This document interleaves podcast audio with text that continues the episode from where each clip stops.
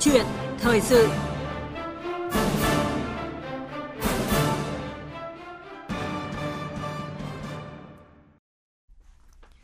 Thưa quý vị và các bạn, phát triển văn hóa phải được đặt ngang hàng với kinh tế chính trị xã hội, chú trọng xây dựng nếp sống văn hóa lành mạnh, phát huy những giá trị thuần phong mỹ tục, ngăn chặn sự suy thoái về đạo đức lối sống. Đây là quan điểm thứ 5 trong 6 quan điểm trọng tâm chỉ đạo điều hành của Nghị quyết số 01 năm 2024 của Chính phủ về nhiệm vụ, giải pháp chủ yếu thực hiện kế hoạch phát triển kinh tế xã hội năm 2024. Phát triển văn hóa cũng là một trong những vấn đề trọng tâm nổi bật trong văn kiện Đại hội 13 của Đảng – chỉ đạo về vấn đề phát triển văn hóa, Tổng Bí thư Nguyễn Phú Trọng tiếp tục nhấn mạnh tại Hội nghị Văn hóa Toàn quốc, văn hóa là nền tảng tinh thần của xã hội, là sức mạnh nội sinh của đất nước. Văn hóa phải được đặt ngang hàng với kinh tế, chính trị, xã hội. Vốn văn hóa chính là những giá trị tàng ẩn trong các loại tài sản văn hóa. Nhiều chính sách của chính phủ hiện nay đang khuyến khích để phát triển bền vững dựa vào văn hóa, coi văn hóa ngang hàng với kinh tế chính trị xã hội là nguồn tài nguyên to lớn của đất nước. Vậy vốn văn hóa này ở đâu Tài sản văn hóa đó là gì? Cần sử dụng tài sản văn hóa cho phát triển bền vững như thế nào và loại tài sản này cần được bảo vệ ra sao? Câu chuyện thời sự hôm nay chúng tôi bàn chủ đề để văn hóa ngang hàng với kinh tế chính trị xã hội, cần coi văn hóa là tài sản với sự tham gia của tiến sĩ Đặng Vũ Cảnh Linh, Viện trưởng Viện Nghiên cứu Thanh niên, nguyên Phó Viện trưởng Viện Nghiên cứu Truyền thống và Phát triển. Và bây giờ, xin mời biên tập viên Bùi Chuyên và vị khách mời bắt đầu câu chuyện thời sự.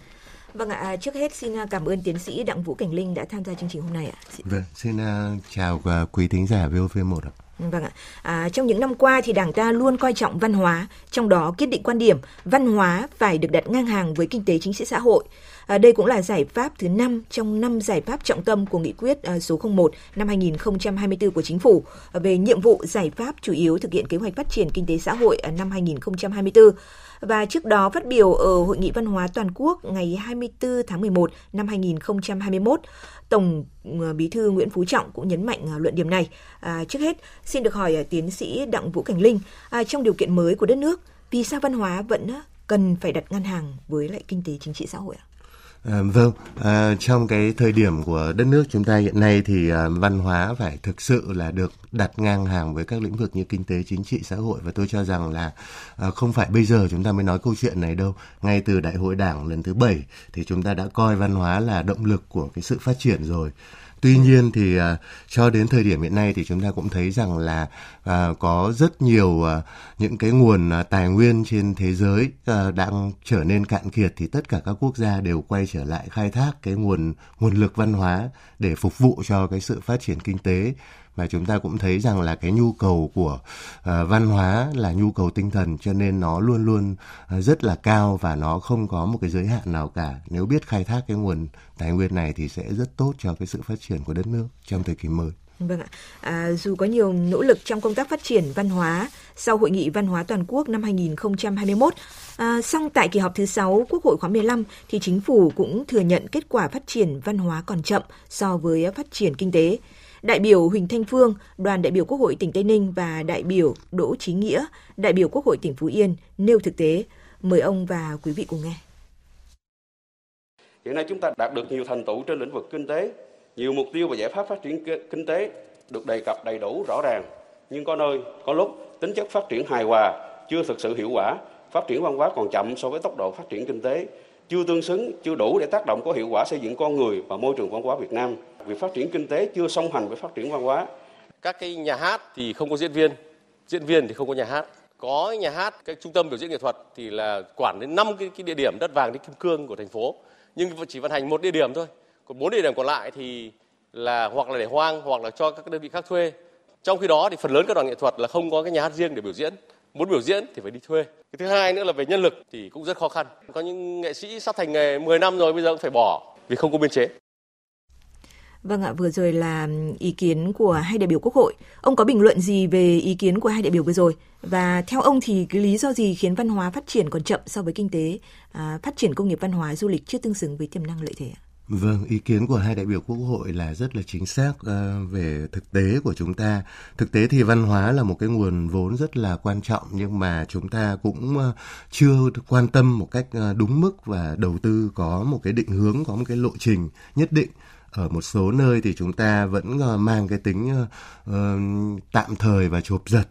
Thế thì à, chúng ta phải hiểu rằng là đầu tư cho văn hóa nó là một thứ ờ, tạo ra những cái giá trị lợi nhuận rất là cao, gọi là siêu lợi nhuận. Nhưng mà để đầu tư cho văn hóa thì trước hết chúng ta phải rất hiểu về văn hóa. Và thứ hai là chúng ta ờ, khi mà thương mại hóa các cái giá trị văn hóa đó thì ờ, nó phải là một cái sự đầu tư một cách bài bản, quản lý một cách bài bản, khai thác cũng phải bài bản. Và cái điểm quan trọng thứ ba ấy, rất quan trọng đó là nó phải dựa trên cái nhu cầu chung của công chúng của xã hội chính vì vậy cho nên rằng là à, tại sao những cái nhà hát mà chúng ta thiếu vắng khán giả là bởi vì à, đôi khi chúng ta à, chưa hiện đại hóa được những cái giá trị văn hóa nó phù hợp với lại nhu cầu thị hiếu của công chúng hiện đại Vâng, vậy thì theo ông cái nguyên nhân vì sao mà cái văn hóa phát triển còn chậm so với kinh tế uh, xã hội ạ? Uh, có rất là nhiều cái nguyên nhân uh, uh, bởi vì sao khi chúng ta uh, rất chú trọng đến uh, nhu cầu kinh tế nhiều hơn uh, trong một cái thời gian dài. Bởi vì nhu cầu kinh tế thì uh, luôn luôn là cái nhu cầu uh, uh, về vật chất ăn mặc đi lại của con người. Để chúng ta phải có uh, gọi là đủ ăn đủ mặc đủ tiêu dùng thì chúng ta mới nghĩ đến những nhu cầu tinh thần. Chính vì vậy cho nên có những cái thời gian chúng ta chưa thực sự quan tâm đến cái giá trị văn hóa thế ờ, còn trong cái thời đại hiện nay thì ờ, khi mà chúng ta có đầy đủ nhu cầu vật chất rồi thì cái nhu cầu tinh thần nó lại tăng lên rất nhiều. Cho nên chúng ta phải rất quan tâm đến đến văn hóa trong cái giai đoạn hiện nay. Vâng ạ, rất cảm ơn ý kiến của ông. Và trước khi uh, trao đổi uh, tiếp, uh, xin mời ông và quý vị nghe ý kiến của bà Nguyễn Phương Hòa, Cục trưởng Cục Hợp tác Quốc tế, Bộ Văn hóa Thể thao và Du lịch và nhạc sĩ Quốc Trung ở các nước trên thế giới thì họ có rất là nhiều ở những cái ờ, biện pháp và cái chính sách để nhằm hỗ trợ sự phát triển của các ngành công nghiệp văn hóa. Thứ nhất là về mặt thể chế, họ ban hành những cái ờ, luật pháp để mà bảo vệ cho cái sự tự do biểu đạt của các nghệ sĩ cũng như những cái quyền lợi an sinh và tạo một cái hành lang pháp lý để các cái ngành công nghiệp văn hóa phát triển ngay cả những nước phát triển như Hàn Quốc hay là thậm chí những nước ừ, ở châu Âu như là Anh Quốc chẳng hạn thì họ luôn luôn có những cơ quan, những quỹ văn hóa mà ở đó họ là cầu nối, hỗ trợ, hậu thuẫn cho các nghệ sĩ để mang ừ, âm nhạc của nước họ tới với thế giới. À, vâng ạ, thưa ông, chiến lược phát triển công nghiệp văn hóa của nước ta hiện nay nhấn mạnh khai thác tối đa yếu tố kinh tế của các giá trị văn hóa. Vậy theo ông, chúng ta đã khai thác được cái yếu tố kinh tế của các giá trị văn hóa hay chưa? À, vâng, ở trong thời gian vừa qua thì chúng ta cũng có rất nhiều thành tiệu mà đáng được ghi nhận về cái việc mà khai thác văn hóa uh, phục vụ cho kinh tế, tức là chúng ta bước đầu đã vào cái giai đoạn công nghiệp văn hóa rồi. Tuy nhiên là để uh, theo kịp được các nước trong khu vực, nhất là để hình thành một cái tổng thể về sức mạnh mềm của văn hóa ấy, thì uh, chúng ta vẫn còn phải học tập kinh nghiệm của rất nhiều nước trên thế giới ừ. và đặc biệt là những cái nước phát triển ở Đông Á hiện nay họ đang có những cái cách làm những cái mô hình nó rất hay và nó còn tạo nên những cái giá trị siêu lợi nhuận. Vâng ạ, à, có thể nói là văn hóa dân gian Việt Nam là nguồn tài nguyên vô tận nếu mà chúng ta biết cách khai thác một cách có hiệu quả. À, tại hội thảo văn hóa năm 2022 diễn ra tại à, Bắc Ninh thì Phó giáo sư tiến sĩ Đinh Hồng Hải, uh, trường Đại học Khoa học Xã hội và Nhân văn Đại học Quốc gia Hà Nội đã đưa ra một cái ví dụ khá ấn tượng về việc uh, trường hợp của đường sắt răng cơ ở Đà Lạt bán phế liệu được 650.000 đô la, trong khi để lại uh, à, để làm lại thì cần tới 750 triệu đô la. Phó giáo sư sư uh, Đinh Hồng Hải gọi đó là vốn văn hóa. Vốn văn hóa là thuật ngữ khá mới ở Việt Nam nhưng trên thế giới khá phổ biến. Đối với nước ta có những công trình, di sản nào thuộc về vốn văn hóa mà chúng ta chưa biết khai thác hoặc cần phải khai thác ạ, à, thưa tiến sĩ ạ? Vâng, à, tôi cho rằng là Việt Nam chúng ta là một cái đất nước có hàng ngàn năm về à, lịch sử văn hóa và ở tại các à, cộng đồng, các làng xã của chúng ta ở đâu cũng có những dấu ấn à, văn hóa từ à, vật thể cho đến phi vật thể và mang cái bản sắc của vùng miền. Vấn đề ở chỗ là chúng ta à, khai thác à, chọn những cái giá trị nào để đẩy nó lên thôi. Tôi lấy ví dụ như là à, ở Bát Tràng chúng ta trong những cái năm à, vừa qua thì có làm những cái bảo tàng về về đồ gốm chẳng hạn như vậy thì nó tự nhiên những cái giá trị bình thường đó nó được đẩy lên rất là cao và nó trở thành uh, uh, những cái giá trị vô cùng lớn cho nên quan trọng nhất là chúng ta hãy thổi hồn vào uh, tất cả những cái giá trị văn hóa xung quanh chúng ta thì thì sẽ tạo được uh,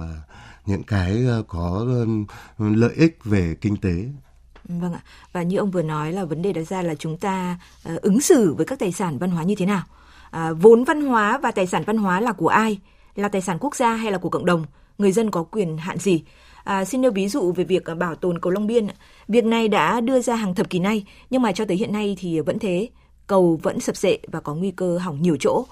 Từ góc độ quản lý nhà nước thì theo ông cần có những cái giải pháp gì để bảo vệ những tài sản văn hóa? Ờ, nguồn lực ở đâu và bảo tồn như thế nào? À, vâng, tôi nghĩ rằng là đối với lại những cái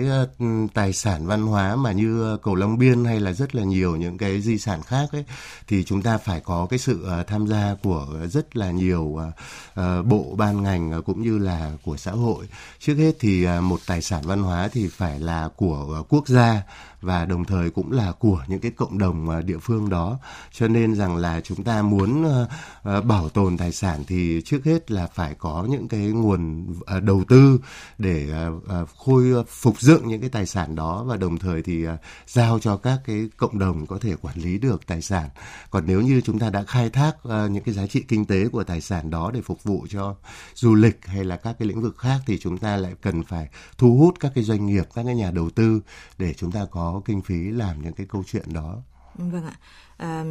vừa rồi thì Việt Nam lần thứ tư được World Travel Award uh, vinh danh là điểm đến di sản hàng đầu thế giới. À, hiện Việt Nam có 9 di sản được UNESCO ghi danh là di sản thiên nhiên và văn hóa thế giới, trong đó có 5 di sản văn hóa, 3 di sản thiên nhiên và một di sản hỗn hợp. Tiến sĩ Lê Thị Thu Hiền, Cục trưởng Cục à, Di sản Văn hóa, Bộ Văn hóa Thể thao và Du lịch và giáo sư tiến sĩ Bùi Quang Thanh, Viện Văn hóa Nghệ thuật Quốc gia Việt Nam có những nhận định. Mời ông và quý vị cùng nghe. Trong thời gian qua, những cái di sản văn hóa vật thể, di sản văn hóa phi vật thể sau khi mà được UNESCO công nhận ghi danh cũng đã thể hiện được cái vai trò như là cái nguồn tài nguyên vô tận cũng như là cái tài sản mà chúng ta đóng góp vào trong cái phát triển kinh tế xã hội thậm chí ở nhiều nơi khi di sản được công nhận và ghi danh thì cũng đã à, tạo nên cái sinh kế cho người dân góp phần dịch chuyển cái cơ cấu phát triển kinh tế xã hội của địa phương. Có phát triển công nghiệp văn hóa thì mới mang lại cái sự gắn kết giữa văn hóa mang giá trị kinh tế và phát triển văn hóa ở các địa phương. Đồng thời, cũng từ kinh tế ấy mà chúng ta có tiềm lực để mà quay trở lại bảo tồn, nâng cấp hay là tôn tạo, tu bổ các cái à, di tích lịch sử văn hóa À, ngoài các điểm đến các di sản văn hóa được UNESCO công nhận, à, Việt Nam hiện có khoảng gần 8.000 lễ hội, trên 5.400 làng nghề truyền thống, hệ thống văn hóa và tri thức bản địa phong phú của 54 dân tộc anh em, hàng trăm nghìn món ăn đặc trưng à, của từng vùng. À, thưa ông, chúng ta cần làm gì để khai thác bền vững các nguồn di sản văn hóa, tài sản văn hóa của quốc gia? Vâng, à, để à, khai thác được à, tất cả cái nguồn văn hóa này thì chúng ta thấy rằng là chúng ta cần phải có một cái ờ, lộ trình và có một cái kế hoạch tổng thể. Và sau đó thì chúng ta sẽ có cái sự phân định những cái tài sản nào là chúng ta cần phải đầu tư ngay trong cái giai đoạn hiện nay để chúng ta đưa những cái sản phẩm đó nó mang cái giá trị cái đặc trưng của chúng ta tôi thấy rằng là có những cái giá trị uh, gần đây thì cũng rất là nhiều những cái uh, cộng đồng của chúng ta cũng đã nhận thức tốt hơn về những cái tài sản văn hóa xung quanh và họ cũng đang uh, biết cách để uh, bên cạnh cái việc giữ gìn là cái việc khai thác các cái tài sản đó thì đây là những cái dấu hiệu mà rất tích cực. À, vâng ạ. À, chiến lược phát triển à, các ngành công nghiệp văn hóa Việt Nam phấn đấu đến năm 2030 đạt tổng doanh thu nghệ thuật biểu diễn đạt là 31 triệu đô la À, trong khi chỉ hai đêm diễn của ban nhạc Hàn Quốc Blackpink tại ờ, sân vận động Mỹ Đình Hà Nội thu về tới hơn 13 triệu đô la, bằng non nửa con số chúng ta phấn đấu của tổng thu của nghệ thuật biểu diễn năm 2030. Và để văn hóa ngang hàng với kinh tế chính trị xã hội cần nguồn ngân sách rất lớn. Chúng ta có 12 lĩnh vực công nghiệp văn hóa. Nhìn nhận ở khía cạnh kinh tế thì à, theo ông chúng ta đầu tư như thế nào để tránh giàn trải? Hay chúng ta phải đầu tư tại à, tất cả cho 12 lĩnh vực ạ? Uh,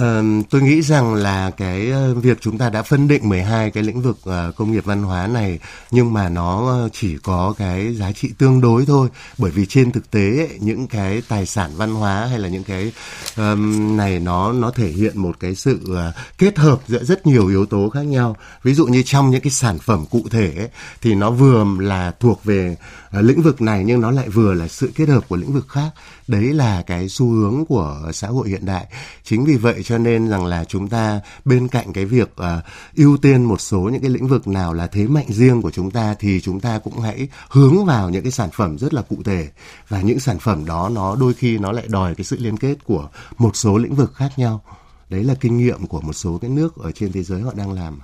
Vâng ạ. À, và sau 6 năm uh, triển khai phát triển công nghiệp văn hóa thì bức tranh công nghiệp văn hóa Việt Nam mới chỉ có vài điểm sáng và vẫn còn nhiều chăn trở chưa có lời giải. À, nếu như năm 2015 thì các ngành công nghiệp văn hóa đóng góp khoảng 2,68% GDP thì sau 3 năm triển khai chiến lược, 12 ngành công nghiệp văn hóa chỉ đóng góp uh, doanh thu khoảng 8 tỷ đô la, tương đương với 3,61% GDP. À, chiến lược phát triển uh, công nghiệp văn hóa hiện nay đã nhấn mạnh khai thác tối đa yếu tố kinh tế của các giá trị văn hóa. Thì theo ông chúng ta đã khai thác được yếu tố kinh tế của các giá trị văn hóa hay chưa ạ?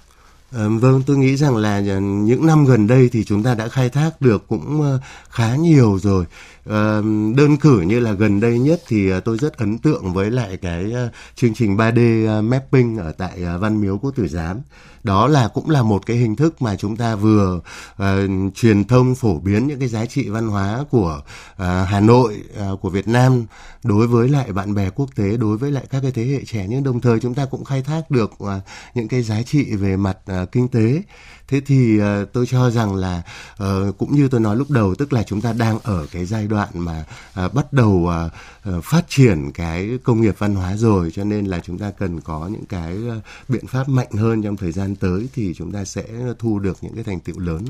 À, vâng ạ. Và à, như trong phần đầu mà chúng ta cũng đã vừa trao đổi và như ông cũng đã đề cập đấy ạ vốn văn hóa là thuật ngữ khá mới ở Việt Nam nhưng trên thế giới thì phổ biến. Đối với nước ta có những cái công trình di sản nào thuộc về vốn văn hóa mà chúng ta chưa biết khai thác hoặc cần phải khai thác ạ thưa ông? Ờ, tôi cho rằng là chúng ta có rất nhiều những cái ờ, vốn văn hóa xung quanh chúng ta bởi vì à, với một cái dân tộc mà hàng ngàn năm ờ, văn hiến như chúng ta ờ, có điều là ở đây thì chúng ta đôi khi các cái sản phẩm văn hóa xung quanh chúng ta nếu mà so sánh với thế giới thì chúng ta thấy nó vẫn ở cái dạng thô đấy nếu như muốn bước vào công nghiệp văn hóa thì chúng ta cần phải có một cái uh, tư duy nó chuyên nghiệp hơn uh, nhìn nhận được đâu là những cái giá trị uh, đích thực và đâu là những cái giá trị nó phù hợp với xã hội hiện đại và thậm chí không phải thời điểm hiện nay. Chúng ta cần phải nhìn nó cả về tương lai nữa. Thế thì ở trong giữa rất nhiều những cái giá trị văn hóa như vậy chúng ta sẽ đẩy được những cái giá trị uh, uh, lên trở thành những cái giá trị lớn và phổ biến được ra thế giới. Thì như vậy chúng ta sẽ thu được những thành công cho cái công nghiệp văn hóa của chúng ta. Vâng ạ. À, tại nghị quyết à, số 01 năm 2024 của Chính phủ ờ, về nhiệm vụ giải pháp chủ yếu thực hiện kế hoạch phát triển kinh tế xã hội năm 2024 cũng nhấn mạnh quan điểm là phát triển văn hóa phải được đặt ngang hàng với kinh tế chính trị xã hội, chú trọng xây dựng nếp sống văn hóa lành mạnh, phát huy những giá trị thuần phong mỹ tục, ngăn chặn à, sự suy thoái về đạo đức lối sống. Và để thực hiện những mục tiêu này thì trong thời gian tới, theo ông chính phủ cần có những những cái giải pháp gì để phát triển văn hóa, đưa văn hóa ngang bằng với kinh tế để văn hóa có sự cái chuyển biến về chất thực sự ạ? À, vâng, à, tôi cho rằng là ừ, trong thời gian tới thì à, chúng ta cần phải à, quan tâm à, đầu tư hơn nữa bởi vì chúng ta đã nói rằng là văn hóa là động lực mới cho sự phát triển là tài sản là nguồn vốn. Vậy thì để cho cái nguồn vốn này có thể khai thác được thì trước hết là tất cả các cấp các ngành đều cùng phải vào cuộc phải quan tâm đến văn hóa, đầu tư cho văn hóa nhiều hơn. Đồng thời chúng ta phải có những cái cơ chế để khuyến khích cho các doanh nghiệp tham gia vào cái việc uh, đầu tư này bởi vì cái nguồn ngân sách của nhà nước thì uh, cũng có hạn. Thế rồi uh, khi uh, trong cái quá trình quản lý thì chúng ta phải tiếp tục xây dựng những cái cơ chế chính sách, những cái chế tài để có thể quản lý và khai thác cái nguồn vốn văn hóa một cách uh, hiệu quả, uh, phòng tránh những cái hiện tượng uh, sai lệch hay là biến tướng trong cái câu chuyện uh, sử dụng uh, các cái tài sản văn hóa. Rồi cuối cùng là chúng ta phải uh, tăng cường các cái biện pháp về giáo giáo dục truyền thông cho tất cả uh, cộng đồng những người dân Việt Nam và đặc biệt là cái thế hệ uh, trẻ Việt Nam để có thể uh, uh, yêu uh, văn hóa Việt Nam hơn và bảo vệ văn hóa Việt Nam như chính cái tài sản của uh, dân tộc. Vâng ạ, à, xin trân trọng cảm ơn tiến sĩ Đặng Vũ Cảnh Linh, Viện trưởng Viện Nghiên cứu Thanh niên, nguyên Phó Viện trưởng Viện Nghiên cứu Truyền thống và Phát triển về cuộc trao đổi vừa rồi.